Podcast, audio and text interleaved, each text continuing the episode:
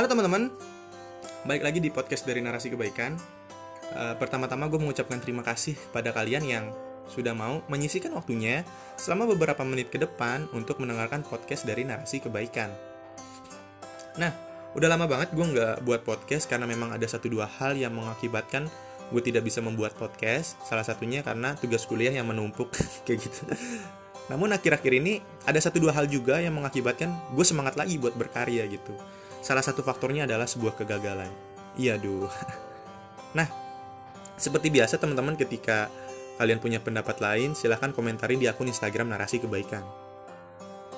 Nah, pada uh, kesempatan kali ini yang tadi udah gue singgung di intro, gue akan membahas opini gue perihal sebuah kegagalan. Ciailah, berat banget bahas kegagalan.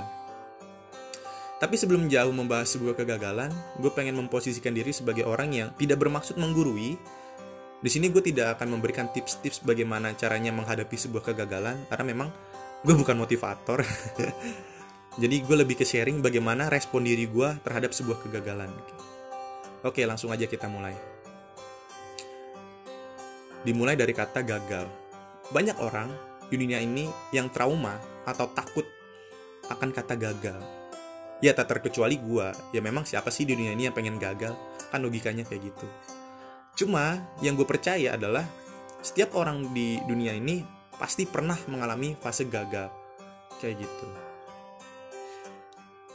Gue ngambil contoh, gak usah jauh-jauh deh, uh, dari luar negeri, dari Indonesia aja nih, yang kemarin sempat viral.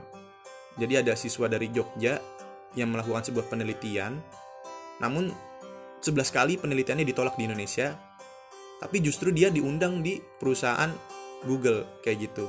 Nah, ini adalah satu salah satu contoh gitu bagaimana orang yang bisa belajar dari sebuah kegagalan. Nah, perihal sebuah kegagalan, sebenarnya kita tuh sama yang tadi gue bilang, kita punya atau kita pasti mengalami fase gagal. Cuma yang membedakan adalah bagaimana cara diri kita merespon kegagalan itu. Mungkin ada uh, beberapa teman-teman yang merespon kegagalan dengan menghakimi diri sendiri, menghakimi orang lain, menghakimi waktu, atau bahkan menghakimi kehendak Tuhan kayak gitu. Kayak, ah elah, gue bodoh banget sih melakukan ini, gitu. Atau, ah gara-gara dia nih, gue jadi gagal. Atau, bisa gak sih waktu gue putar kembali? Atau bahkan, ya Allah kenapa sih saya yang dikirim cerita ini? Kayak gitu-gitulah istilahnya. Nah, bagi gue pribadi, gue memang bukan orang yang meletup-letup gitu. Bukan orang yang meledak-ledak, sehingga harus mengekspresikan dengan kata-kata seperti itu. Ya memang gak munafik gitu. E, kata-kata seperti itu ingin sempat keluar di mulut gue.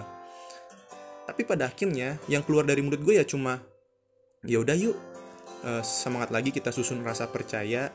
Semangat lagi kita menyusun rasa semangat yang sempat hilang arah. Kamu boleh kehilangan apapun di dunia ini, tapi jangan sampai kehilangan diri sendiri. Itu yang akhirnya keluar dari mulut gue. Bukan menghakimi orang lain, bukan menghakimi waktu dan sebagainya macamnya. Karena gue inget banget pada ke, pada mata kuliah psikologi sosial yang gue dapet di kampus, bahwa ada yang namanya teori pribadi pecah. Nah, pribadi pecah ini adalah suatu keadaan di mana sikap individu ketika kegagalan menghampiri, dia akan menyalahkan orang lain atau bahkan menyalahkan keadaan. Nah kayak gitu, gue nggak nggak bisa kayak gitu orangnya. Gue ketika kegagalan menghampiri paling cuma bisa merenung, akhirnya introspeksi diri, muhasabah diri. Sebenarnya apa sih yang udah gue lakukan sehingga bisa gagal kayak gitu? Nggak, bukannya akhirnya menyalahkan orang lain dan sebagainya macamnya. Karena bagi gue ya, dalam memaknai sebuah kegagalan, bagi gue, kegagalan adalah sebuah jembatan menuju sebuah kedewasaan. Kenapa gue bisa bilang kayak gitu? Karena ketika kegagalan menghampiri, kita akan dihadapkan oleh dua pilihan, teman-teman. Yang pertama, memaknai sebuah kegagalan sebagai titik balik untuk menjadi seseorang yang lebih baik ke depannya, atau memaknai sebuah kegagalan sebagai hal yang harus terus-terusan diratapi sehingga sulit kita untuk bangkit. Nah, disinilah kedewasaan kita diuji.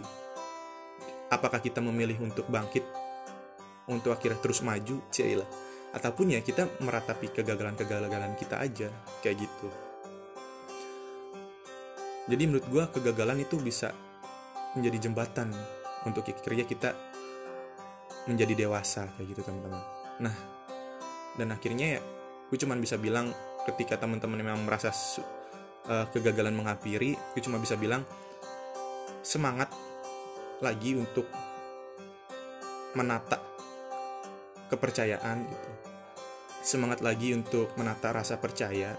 Jika memang teman-teman belum bisa untuk meletakkan kembali rasa percaya kepada orang lain, paling tidak teman-teman wajib meletakkan kembali kepercayaan terhadap diri teman-teman bahwa teman-teman bisa untuk melangkah maju. Ciailah.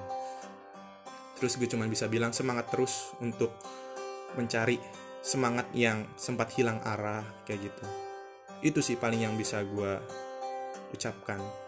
Ya mungkin ketika gue berada di posisi gagal, apapun yang gue katakan hari ini, yang gue buat podcast ini akan terkesan bullshit memang, pasti. Tapi ya itu dia, pada akhirnya ya coba lagi renungi diri, uh, merenungi lagi apa yang udah gue perbuat, uh, introspeksi diri lagi. Kayak udahlah, kita nggak nggak perlu untuk uh, menyalahkan waktu, menyalahkan diri sendiri, menyalahkan orang lain, menyalahkan keadaan kayak gitu. Uh, mungkin dari gua ketika sehari nih, misalkan hari ini kita gagal, oke, hari ini lu boleh lu boleh meratapi semua kegagalan lu, tapi untuk besok hari lu nggak boleh lagi untuk uh, meratapi kegagalan lu. Di besok hari lu harus bisa melangkah untuk akhirnya tidak gagal lagi. Itu sih yang gua lakuin atau respon gua terhadap sebuah kegagalan. Oke, mungkin itu aja yang bisa gua sampaikan. uh, Kurang lebihnya mohon maaf. Ciailah, kayak pidato. Salam narasi kebaikan. Semangat terus untuk menebarkan kebaikan.